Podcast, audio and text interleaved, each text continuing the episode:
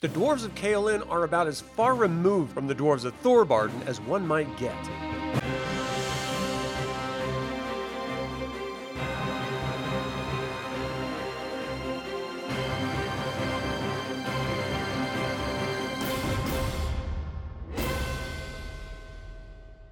Welcome to another Dragonlance Saga episode. My name is Adam, and today we are going to talk about Kayolin in the War of the Lance era.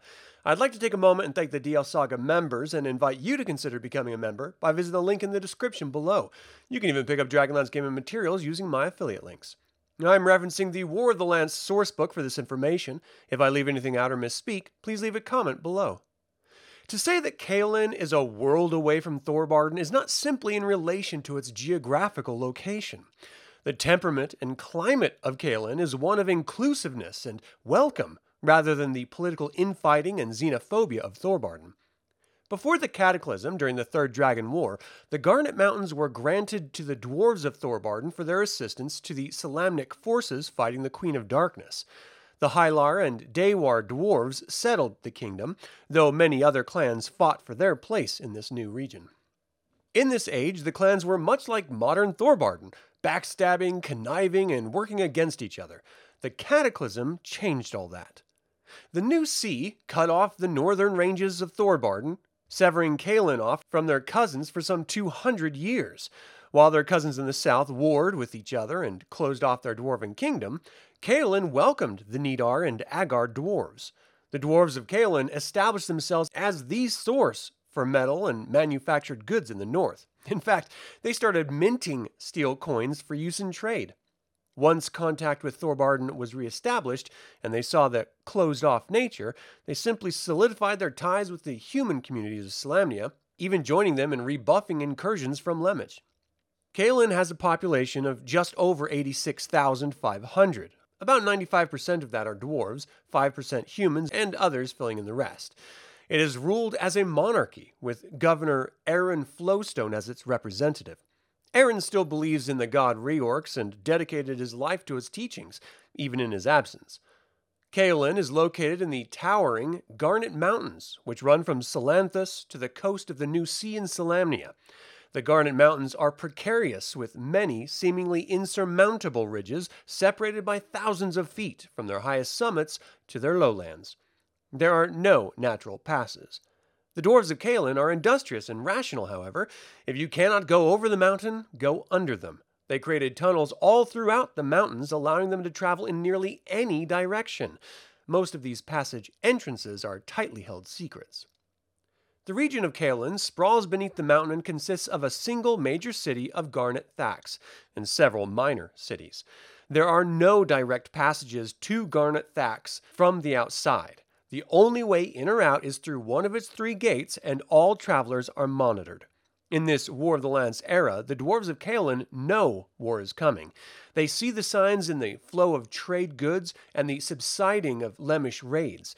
But until the Solamnic Knights can resolve their own petty squabbles, there's not much the Kayolin dwarves can do, so they have taken a watch and wait stance.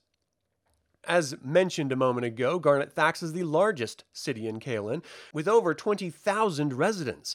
It spreads an impressive 12 square miles with multiple tiers consisting of thousands of buildings. It is built on the edge of a massive pit, and their settlements descend down. However, they claim to have traveled miles into the pit without ever finding its bottom.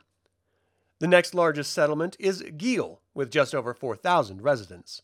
This is a three tiered city connected to Garnet Thax via the South Gate and is composed primarily of soldiers and warriors. Silver Shield River flows through the center of the town via a large shaft. The town of Spar has just under 3,000 residents and is located in a massive natural cavern.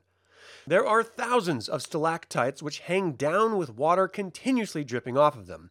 There are three great waterfalls also which tumble down the east wall of the cavern.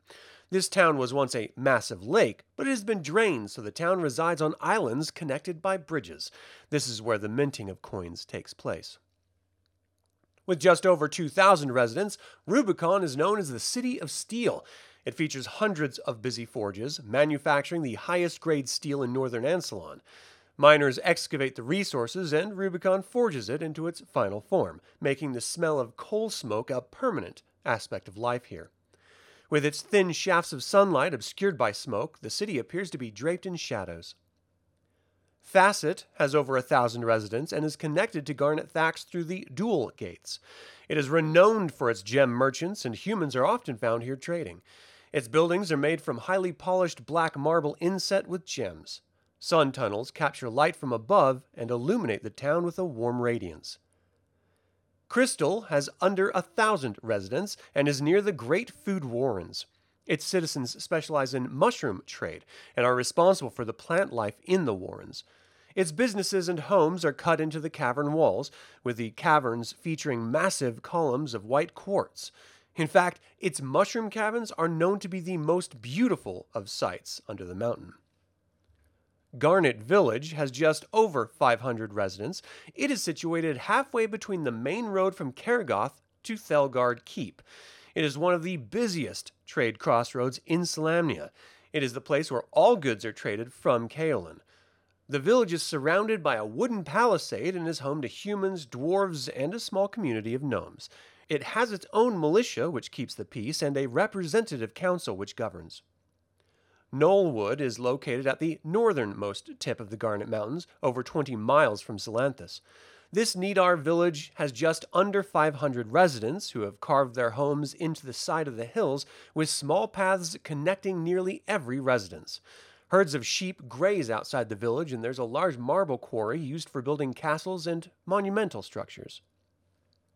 The Garnet Mountain Range was once part of the Kharolis Mountains, its northernmost spur, but it was cut off in the Cataclysm and renamed. Its highest peaks are snow covered, and a small glacier rests in its southern reaches where the fields of snow can be found year round.